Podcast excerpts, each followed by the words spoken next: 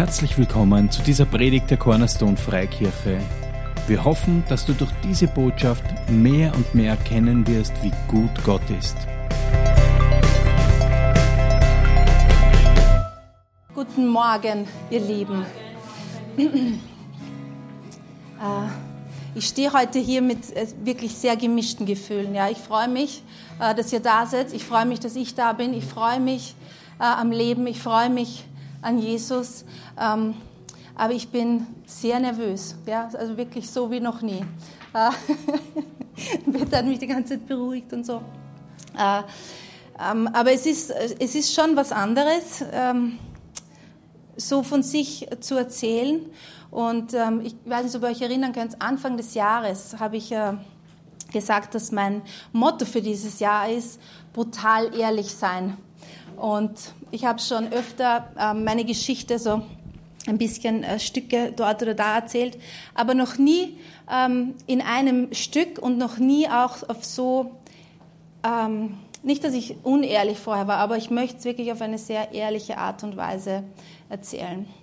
So, ob du mich schon kennst oder nicht, das ist das, was du heute bekommst, das ganze Paket, wie ich war, wer Gott für mich ist.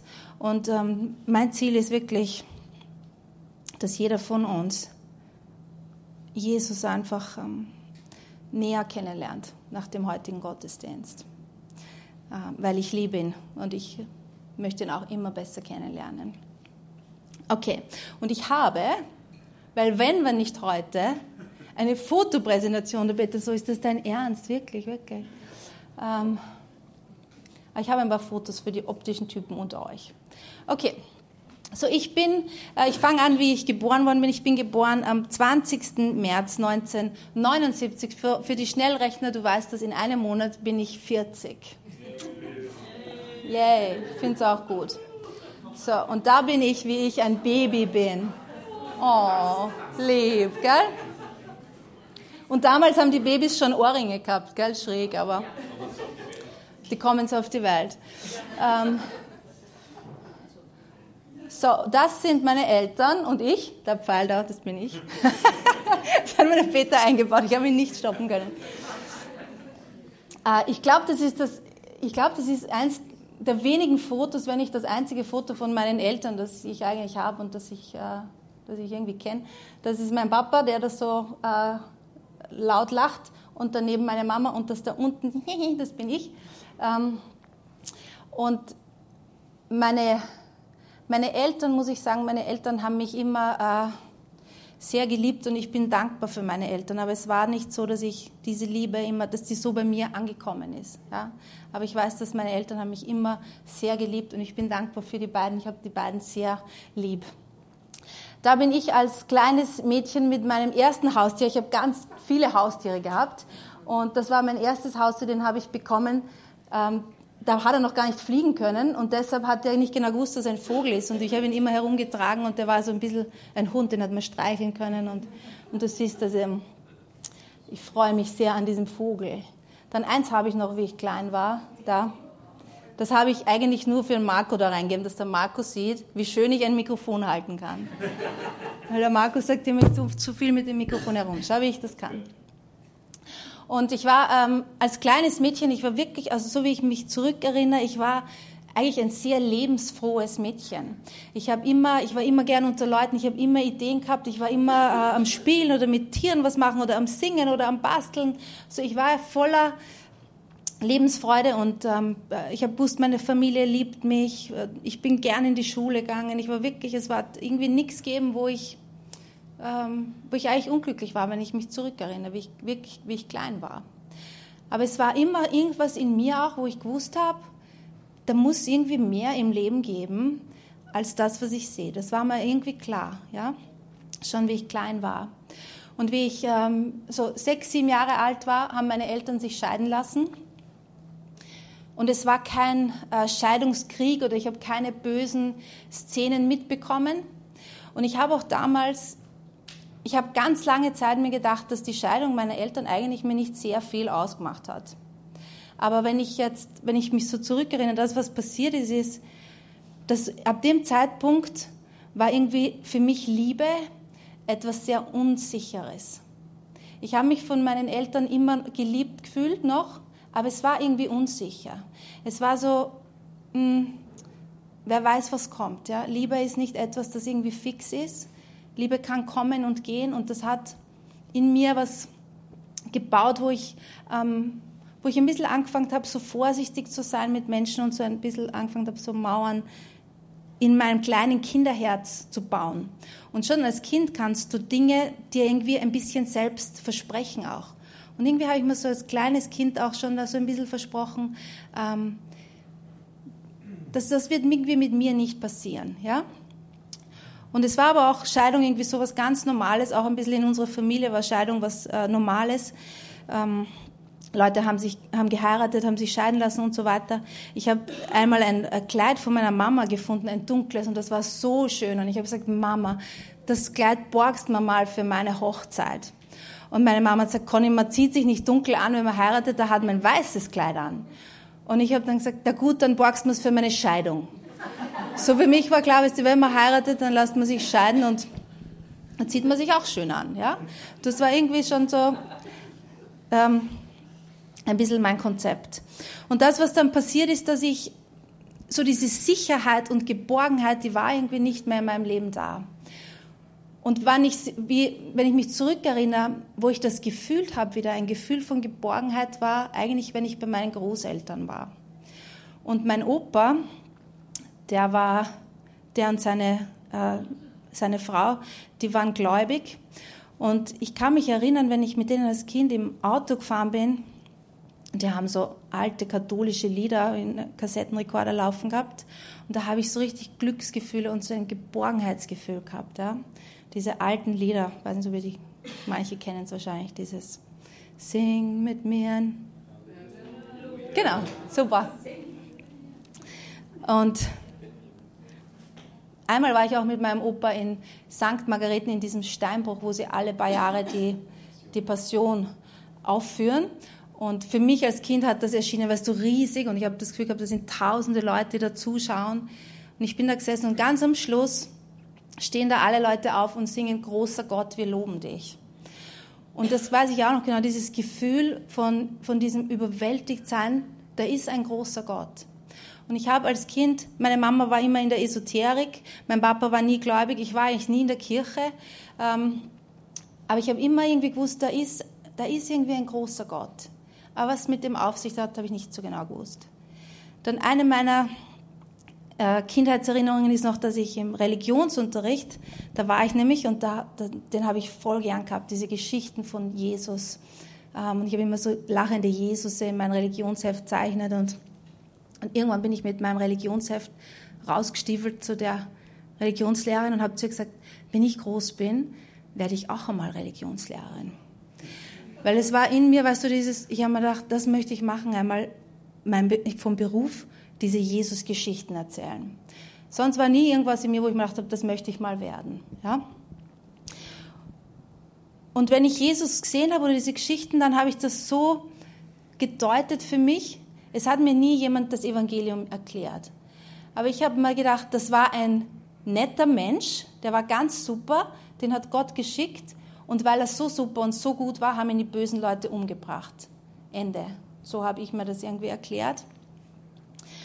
Und mehr habe ich nicht gehört, mehr habe ich nicht verstanden. Aber immer, wenn ich was gehört habe von Jesus, war dieses Gefühl von Geborgenheit und dieses Gefühl von, der ist ein Guter. Ja? Der ist wirklich so ein Guter und bei dem kann man sich sicher fühlen. Aber ich habe nicht gewusst, dass er jetzt lebt und dass er mich kennen möchte und so weiter. Das habe ich nie gehört. Dann, wie ich älter worden bin, hat meine Mama noch einmal geheiratet und wir waren eine Patchwork-Familie.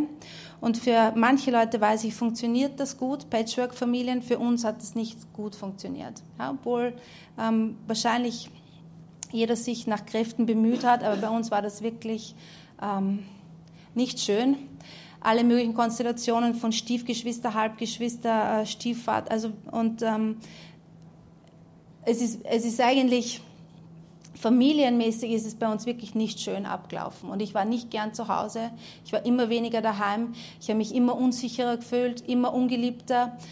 Und wie ich 12 Jahre alt war, ist mein Bruder auf die Welt gekommen. Tada! Das ist mein Bruder, leider ist er heute nicht da, der singt manchmal, manche von euch kennen ihn. Das bin ich, da bin ich 12. Und mein Bruder, wie der auf die Welt gekommen ist, den habe ich wirklich vom ersten Tag an extrem geliebt. Ja? Und ich habe wirklich so Muttergefühle für den gehabt, habe ich leider bis heute noch, es gefällt ihm eh nicht so. Und da siehst du, da ist er ein Baby, ja, weißt du, ein ganz fettes Baby, dass der Kinderarzt hat sogar gesagt, der ist zu dick, sie müssen den weniger zum Essen geben. Und da bin ich 12. Und den habe ich wirklich, den habe ich extrem geliebt, aber was auch passiert ist, ist ab da, wo mein Bruder auf der Welt war, habe ich mich in meiner Familie ganz unsichtbar gefühlt.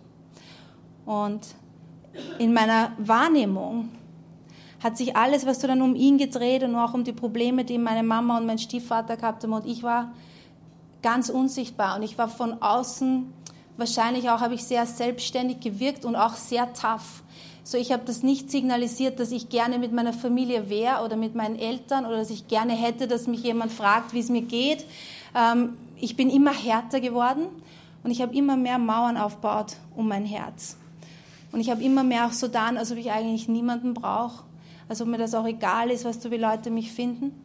Und auf der anderen Seite aber habe ich so einen Hunger nach Liebe gehabt. Und ich habe, seit ich 14 Jahre alt war, war ich keinen Tag alleine. Ich habe immer einen Freund gehabt, weil ich war so hungrig nach Liebe, dass jemand da ist, der mich einfach liebt, der mich einfach irgendwie sieht. Aber ich hätte es mir nicht, eingestanden und ich hätte es auch nie gesagt. So, ich war so hungrig. Ja, ich möchte gern geliebt werden. Den Mut habe ich nicht dazu gehabt. Aber in mir war ich so zerrissen zwischen, ich möchte eigentlich hart und tough sein. Ich brauche keine Menschen im Leben. Und diesen Hunger nach Liebe und dieses Bedürfnis nach Nähe und nach gesehen werden. Und das war wirklich, hat sich über die Jahre immer mehr gesteigert und meine Mauer war eigentlich immer größer und immer fester und meine Einstellung auch zu anderen Menschen. Ich habe Menschen immer mehr irgendwie eigentlich blöd gefunden, ja, und war nicht gern mit Leuten und war negativ und habe mich selber auch immer weniger leiden können.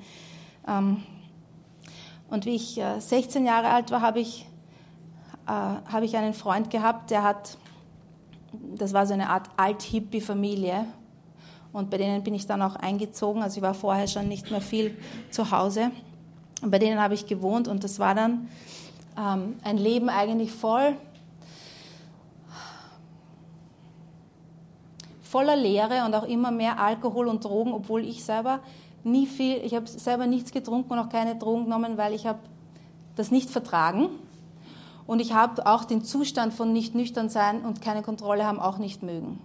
Aber ich war umgeben von diesen Leuten und wir haben da so auf einem ausgebauten Dachboden gewohnt und da waren immer Leute da, es war immer irgendwie Tag und Nacht was los, Leute, die sich zugekifft haben, Musik gehört haben. Und wie ich 16 Jahre alt war, bin ich schwanger geworden und zu dem damaligen Zeitpunkt, so wie ich gelebt habe und die Leute, die um mich rum waren, war ein Schwangerschaftsabbruch überhaupt nichts Tragisches. Das macht man einfach, das ist halt blöd und teuer, aber ob eine Zelle, zwei Zellen, die zwei Zellen miteinander macht überhaupt keinen Unterschied. Und ich habe mit 16 Jahren abgetrieben und das war wirklich das Ende von mir. Es war wie, wenn du dir vorstellst, wie so ein Tongefäß, das durchs Leben immer wieder so eine draufkriegt und immer wieder ein bisschen Sprünge hat, aber das war so der richtige und ich war einfach kaputt. Das Problem, aber was ich nicht gewusst habe, war, dass das damit zusammenhängt. Ja? Ich habe abgetrieben und ich bin nicht mehr in die Schule gegangen. Ich habe jeden Tag bis 3 geschlafen.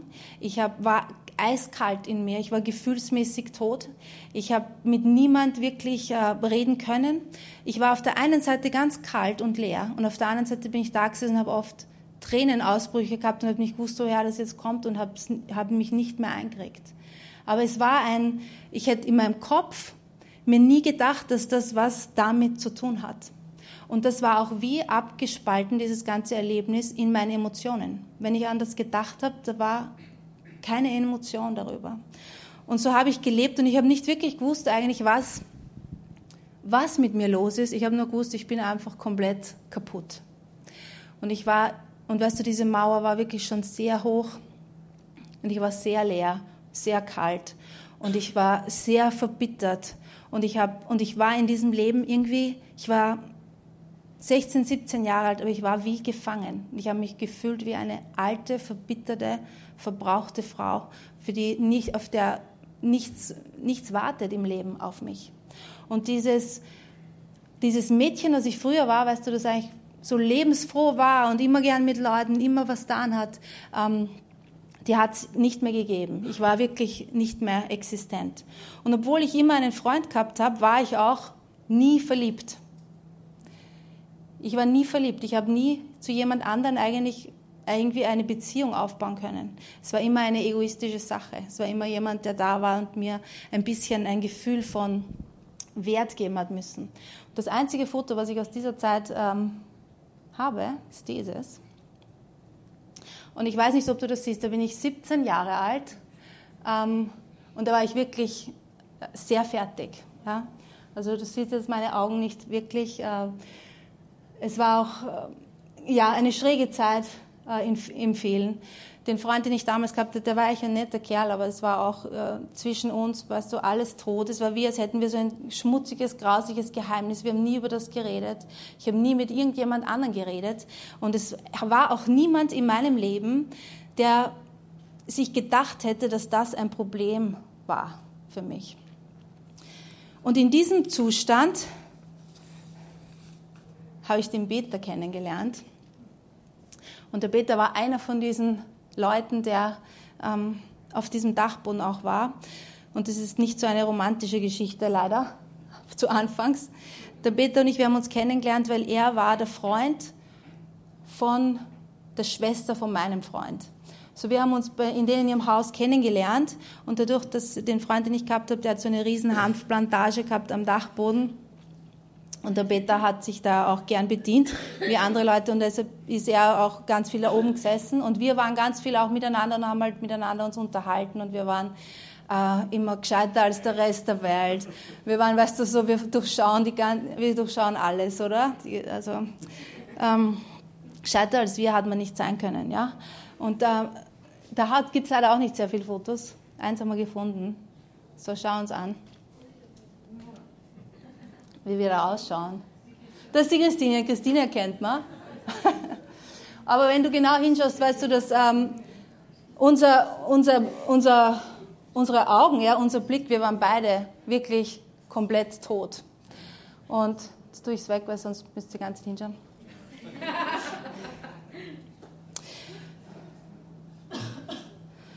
Und der Peter, den habe ich da kennengelernt und es war so, der Peter hat sich in mich verliebt, aber ich nicht in ihn. Und jetzt sei nicht geschockt, er weiß das eh. Ja?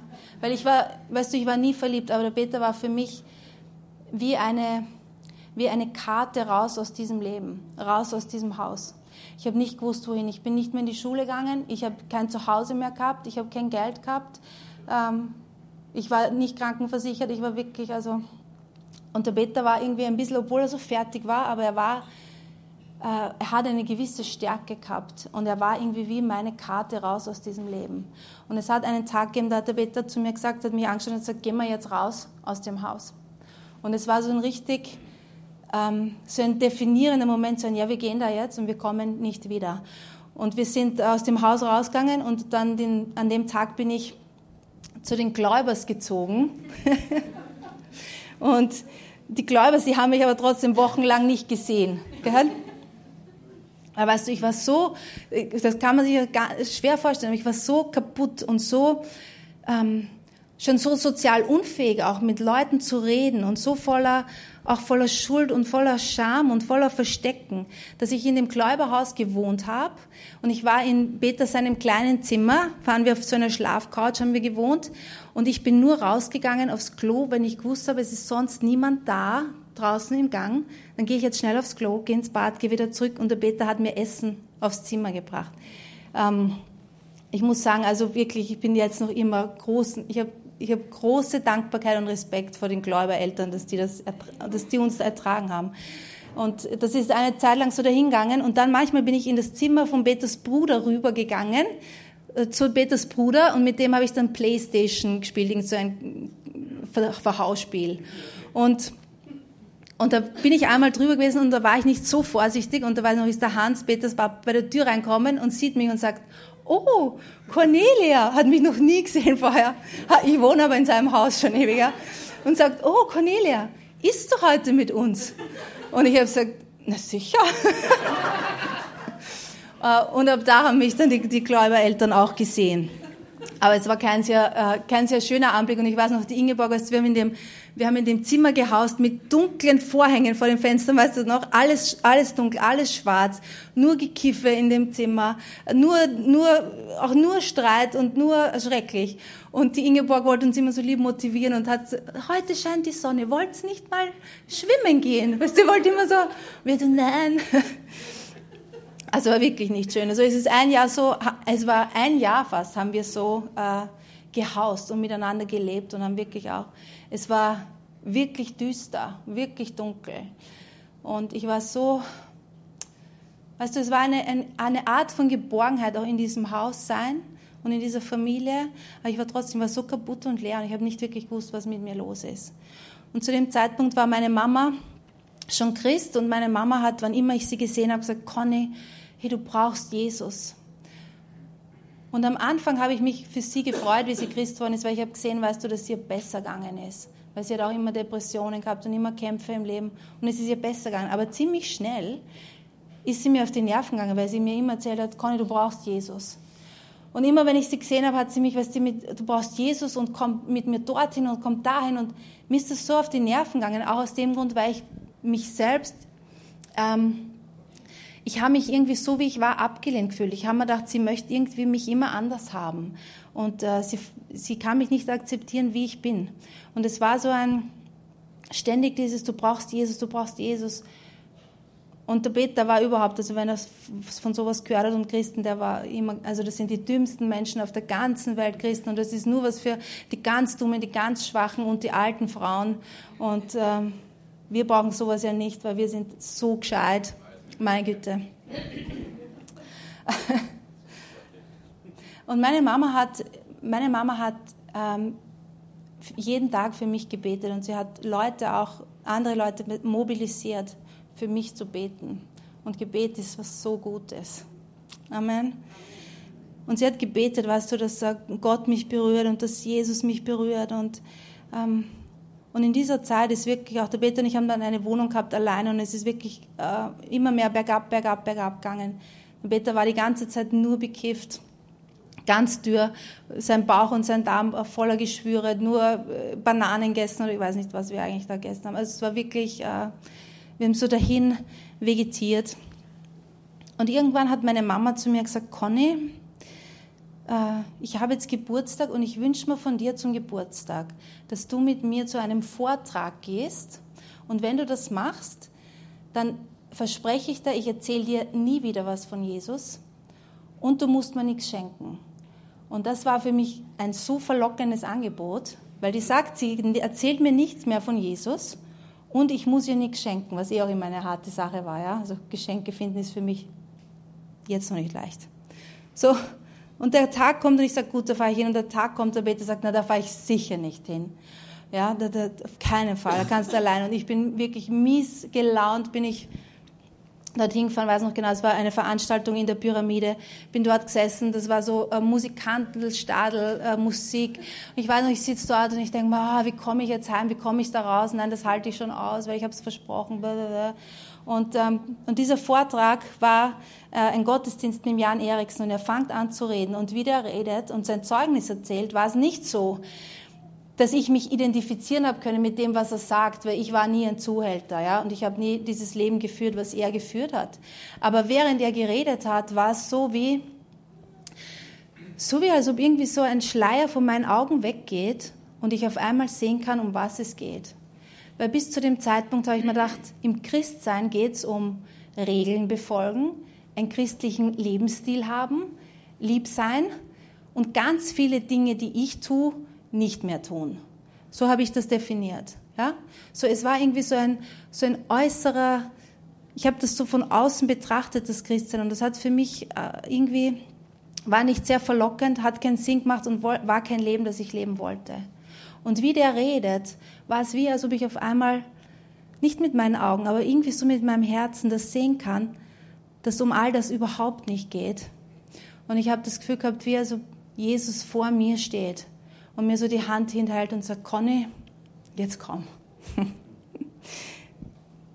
Und ich habe gewusst in dem Moment, dass es geht um eine Person, es geht um Jesus und er ist alles, nach was ich mich sehne.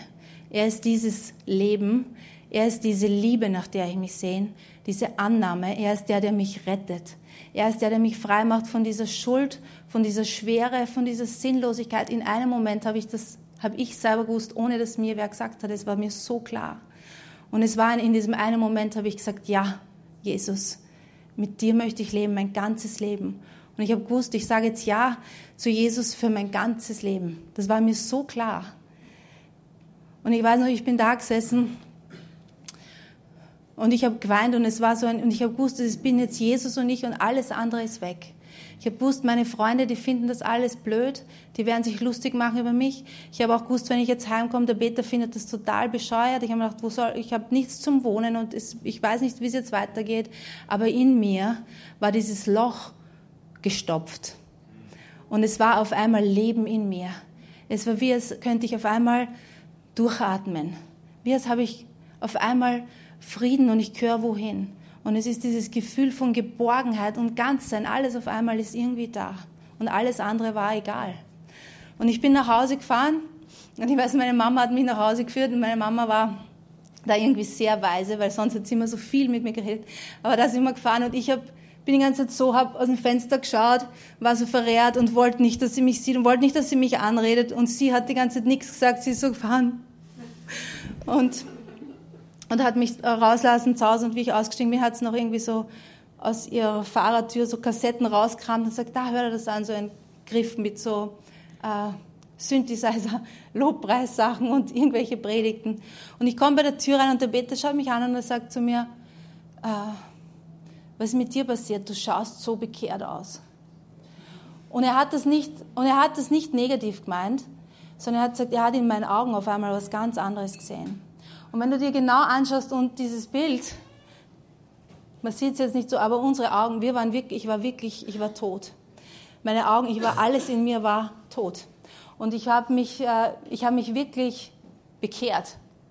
Jesus ist eingezogen in mein Leben und meine Augen waren voller Leben. Und ich bin nach Hause gekommen und der Peter hat mich angeschaut und gesagt, du schaust so bekehrt. Und er hat gesagt, er hat auf einmal für sein eigenes Leben Hoffnung gehabt. Er hat sich gedacht, irgendwie ist da vielleicht doch was mir Hoffnung gibt, dass ich rauskomme aus dem, wie ich lebe. Und wir haben dann so, ich glaube so 2-3 Wochen so dahin gelebt und eigentlich, muss ich sagen, habe ich nur darauf gewartet, dass der Peter mich verlässt. Ich habe ihm nie erzählt, Peter, du brauchst auch Jesus oder irgendwie, weil für mich war irgendwie klar, der will eigentlich mit dem nichts zu tun haben. Und ich habe, weißt du, auch so heimlich dann eine Bibel, die ich gehabt habe, gelesen, die habe ich dann immer ein bisschen versteckt, weil ich wollte keinen Streit mit ihm Und er hat aber angefangen, sich auch mit dem zu beschäftigen, ohne dass ich es eigentlich gemerkt habe. Und dann so nach 2-3 Wochen ist er mal mitgekommen, sind wir in einem Gottesdienst gelandet, hat uns wer eingeladen. Und der Peter hat dann gesagt, okay, Jesus, wenn es dich wirklich gibt, dann komm in mein Leben. Und weißt du, er war da und er hat ihn berührt und er hat ihn geheilt und freigesetzt und er hat ihn auch gerettet. So, wir waren ganz jung gerettet. Und wir haben Jesus voll geliebt. Ja? Und das war so ein, okay, wir leben jetzt Vollgas für Jesus. Wir haben dann, ein Foto habe ich, das ist so cool. Wir haben dann ziemlich schnell eigentlich, so ein paar Monate später geheiratet. Schau uns an. Süß, oder? Sind wie ich, für mich ist immer, wenn ich das anschaue, so wie 2 Kinder, die so Fasching spielen ein bisschen. So, ich war 19, hallo. Und der Peter, das, was er anhat, das haben wir im Faschingskostümverleih um die Ecke ausgeborgt, weil wir haben so gesagt, ach, Anzug kauft man doch nicht, braucht man im Leben nie wieder, ja. Also, so haben wir uns das damals gedacht, recht haben wir. Also wir haben leider nicht sehr viele Fotos von früher, aber wenn du da genau schaust, unser Gesicht und unsere Augen, also es ist wirklich ein Unterschied, ja, zu vorher. Und Jesus, er ist gekommen und er hat mich gerettet. Und auf einmal war da so viel Leben und so viel Freude. Und es war nicht so, dass alles perfekt war. Und das ist es auch heute nicht. Und das muss es auch überhaupt nicht sein. Aber es war Leben da. Und meine Geschichte ist eine Geschichte der Wiederherstellung. So dieser Mensch, der ich war, weißt du, so zerbrochen und einfach nichts über, so komplett kaputt. Über diese Jahre hat Jesus mich wieder ganz gemacht. Und er hat das, wer ich eigentlich auch war, weißt du, wie ich klein war, hat er wieder ganz gemacht und hergestellt. Und er hat das so schön gemacht, so Schritt für Schritt. Er hat mich nie überfordert, aber er hat mich auch nie in irgendwas stecken lassen. Auch dieses Abtreibungsthema, weißt du, hat er erst wirklich später in meinem Christsein mit mir aufgearbeitet. Es hat ganz lange gedauert, da habe ich überhaupt keine Emotionen darüber gehabt. Und wenn ich was gehört habe über dieses Thema, war es wie, als ob du von weit weg einen Zug hörst, der kommt und pfeift. Und ich habe gewusst, wenn ich jetzt länger drüber nachdenke, dann kommt der und der überfahrt mich, das schaffe ich nicht. Ich kann mich mit dem jetzt irgendwie nicht auseinandersetzen. Und es war so Schritt für Schritt, wo Gott Heilung in mein Leben für das gebracht hat. Und ich möchte nur sagen, auch das Abtreibung ist kein kleines Thema. Und ich habe das noch nie so erzählt und es ist nicht leicht. Aber ich habe heute erst was gelesen, dass in Österreich allein gibt es 3 Millionen Leute, die von Abtreibung betroffen sind. Männer und Frauen, das ist eine große Zahl. Und es ist eine große Lüge, dass Abtreibung kein Problem ist für Menschen. Und es gibt Opfer auf jeder Seite. Weißt du, diese Frauen sind auch Opfer. Ich habe so große Schuld auf mich geladen, aber ich war auch ein Opfer. Weil mir hat niemand gesagt, dass das falsch ist. Mir hat niemand gesagt, was das mit mir tut. Mir hat niemand gesagt, Conny, mach das nicht. Und es gibt haufenweise Frauen, die innerlich tot herumlaufen, beladen mit dieser Schuld. Und die brauchen Hilfe. Die brauchen keine Verdammnis, die brauchen keinen Finger zeigen, sondern die brauchen Hilfe. Amen. Amen. Eigentlich wollte ich das heute überhaupt nicht machen, dieses Amen, aber was soll's. So mein Leben, weißt du, ist nicht perfekt und es hat seine Herausforderungen. Aber ich bin ganz. Und eins von diesen Dingen auch, eins von diesen Auswüchsen, wie ich abgetrieben habe, war auch ich habe irgendwie so selber gewusst, dass ich werde nie Mutter sein. Es war wie, als ob ich mir das selbst geschworen hätte und auch ein bisschen so als Strafe. Ich werde nie Mutter sein, ich werde nie Kinder haben, weil das habe ich mir selber vertan. Es war auch ich werde nie eine glückliche Ehe haben, war früher. Ich werde nie wirklich Männern vertrauen. Ich werde nie wirklich alles von mir hergeben. Und Stück für Stück hat Jesus einfach, indem er immer mehr mein Herz gewonnen hat und ich ihm immer mehr vertraut habe, hat er mich irgendwie ganz gemacht und ich habe wieder anderen Leuten auch mehr vertrauen können und diese Mauer abbauen können. Und es ist ein schönes Leben zu leben, weißt du, ohne diese Mauer. Und sagen zu können, und den Mut zu haben, hey, ich möchte Vollgas geliebt werden. Und ich möchte von Jesus Vollgas geliebt werden und von meinem Mann. Ich möchte diese Liebe und auch ich möchte lieben. Es braucht Mut und Freiheit und Jesus hat mir diese Freiheit gegeben und diesen Mut, dass ich sagen kann, ich liebe gern, ich mag Menschen gern, ich mag diese Dinge gern. Ich habe als Christ gelernt, wirklich zu lieben und Liebe zu empfangen. Und ich habe mich auch in meinen Mann, wie er schon mein Mann war, dann erst verliebt. Ich war vorher nicht verliebt, aber weißt du was, ich bin jetzt so verliebt in meinen Mann wie noch nie. Und Jesus kann das. Amen? Ja? Wir haben keinen Hollywood-Anfang. Aber es geht auch nicht darum, wie du anfängst, sondern Jesus kommt. Und er rettet und er macht die Dinge neu und er stellt Menschen wieder her und er gibt Hoffnung, bedingungslose Liebe, er nimmt Schuld weg, er nimmt Schämen weg und ich habe das erlebt. Und er tut das heute noch. Ja? Er macht heute noch Dinge mit mir und ich bin heute noch, weißt du, herausgefordert über Sachen. Das heute hier, das fordert mich heraus. Aber weißt du, ich mache das, weil ich liebe ihn und ich möchte ihm die Ehre geben. Und ich möchte, dass du weißt, wie gut er ist. Und er ist einfach so gut. Meine Worte sind zu wenig und zu klein.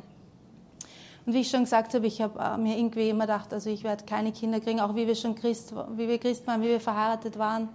Aber ziemlich schnell, also wie ich 21 war, schade bin ich 21 und das ist der Elias. Lieb, gell? Liebe Baby. Und das ist die Flora. Und ich liebe meine Kinder auf eine ganz irre Art und Weise. Und ich bin dankbar für den Himmel, weil im Himmel werde ich sie alle haben. Amen. So, jetzt doch noch ein Geweine. Ich habe mir gedacht, ich schaff's schon.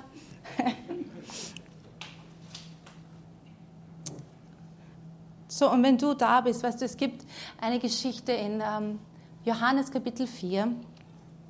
Das ist meine Lieblingsgeschichte aus der Bibel. Da ist eine Frau an einem Brunnen und diese Frau ist wirklich, die ist unten durch, ja, die hat alles falsch gemacht, die ist verbittert im Leben, die geht zum Mittag Wasser holen, dass sie niemanden trifft. Weil normalerweise haben die Frauen in der Früh Wasser geholt, weil es noch nicht so heiß war, aber sie geht zum Mittag. Und ich glaube, sie geht deshalb zum Mittag, weil sie möchte nicht die anderen sehen. Sie möchte nicht verspottet werden, sie ist kein Gewinner im Leben. Aber ist einer da und der wartet schon auf sie und das ist Jesus. Und Jesus redet mit der Frau. Und sie redet dann, weißt du, ein bisschen so religiöses Gewäsch. Und wenn ich das lese, habe ich das Gefühl, sie möchte ihn auch ein bisschen auf Abstand halten. Sie ist verbittert im Leben. Und Jesus sagt dann zu ihr, hey Frau, wenn du wüsstest, wer ich bin, dann würdest du mich bitten um lebendiges Wasser und ich würde es dir geben, du wärst nicht mehr durstig. Und irgendwie ist das auch meine Geschichte, ich war so verbittert schon, obwohl ich so jung war. Ich war so durstig und nichts hat irgendwie meinen Durst stillen können. Und Jesus hat gewartet auf mich. Und irgendwie war ich immer schon seins. Ich muss für ihn schauen, der nicht weint. Wer weint nicht?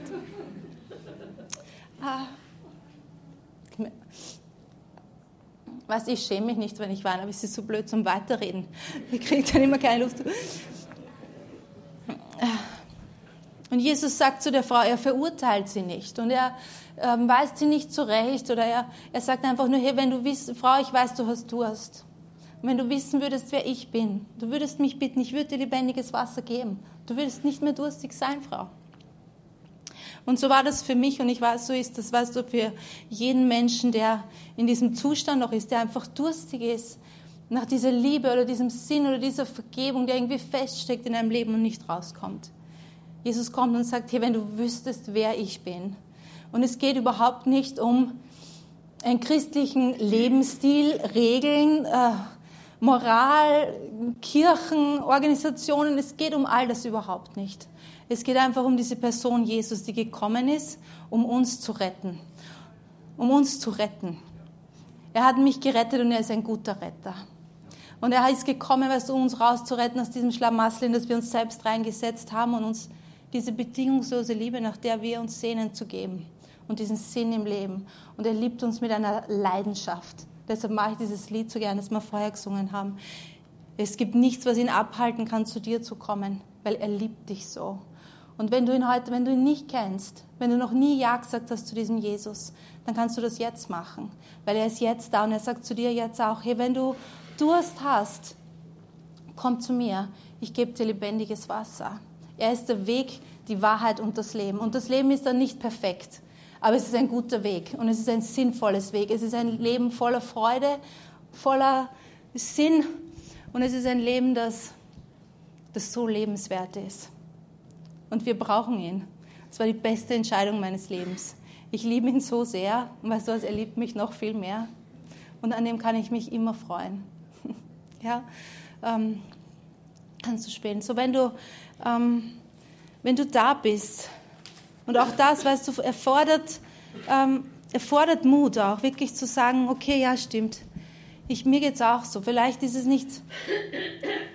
du nicht so eine Geschichte wie ich, aber vielleicht eine ähnliche. Oder du findest dich in diesem Zustand auch wieder. Und du sagst, hey, ich brauche Vergebung oder ich brauch Sinn, ich brauch einfach Leben, ich habe Durst in meinem Herzen. Wenn du das bist, machen wir alle die Augen zu jetzt, einfach, dass jeder für sich sein kann und niemand sich beobachtet fühlt. Es ist wirklich ein Moment nur zwischen dir und Jesus allein. Und wenn du das bist, wenn du sagst, ja, hey, diesen Jesus, den möchte ich wirklich persönlich, ich möchte ihn kennenlernen, ich möchte mit ihm leben, ich möchte ihm mein Leben geben und dass er mein Retter ist, mein Freund, dann kannst du jetzt kurz aufzeigen. Und ich werde mit dir beten. Du kannst deine Hand kurz heben. Danke, ich sehe eure Hände. Ich sehe eure Hände. Danke, Herr. Du kannst es wieder runtergeben. Und wir werden es so machen. Ich bete vor und bete mal alle nach, dass wir es denen, die aufgezeigt haben, leichter machen. Und wenn du jetzt aufgezeigt hast, du Jesus, er sieht das und er ist da und er kommt in dein Herz und er wird dich niemals verlassen. So beten wir gemeinsam. Jesus, ich glaube an dich. Jesus, ich glaube an dich. Danke, dass du für meine Sünden bezahlt hast. Ich gebe dir heute mein Leben. Danke, dass du für immer jetzt bei mir bist. Füll mein Leben mit deinem Heiligen Geist. Ich möchte für immer mit dir leben. Amen. Amen. Amen. Danke, Jesus, für wer du bist und dass du so gut bist, dass du wirklich ein Wiederhersteller bist.